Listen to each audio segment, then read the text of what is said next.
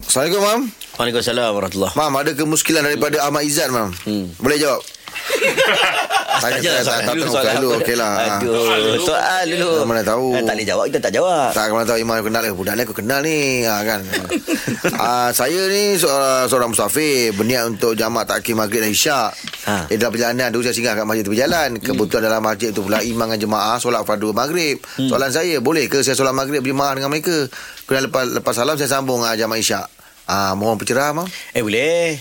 Boleh Masuk-masuk masjid Dia musafir Yang Tok Imam tak musafir Tok Imam semayang cara Tok Imam Yang tak ada jamaknya Tak ada kosarnya Dia ikut Tok Imam Dia buatlah maghrib dengan Tok Imam Bila selesai maghrib dengan Tok Imam Dia pergi ke belakang Dia buat lagi Kosar dua rakaat isyak Boleh Tidak menjadi kesalahan Wallahualam Ah, terima kasih, Mam.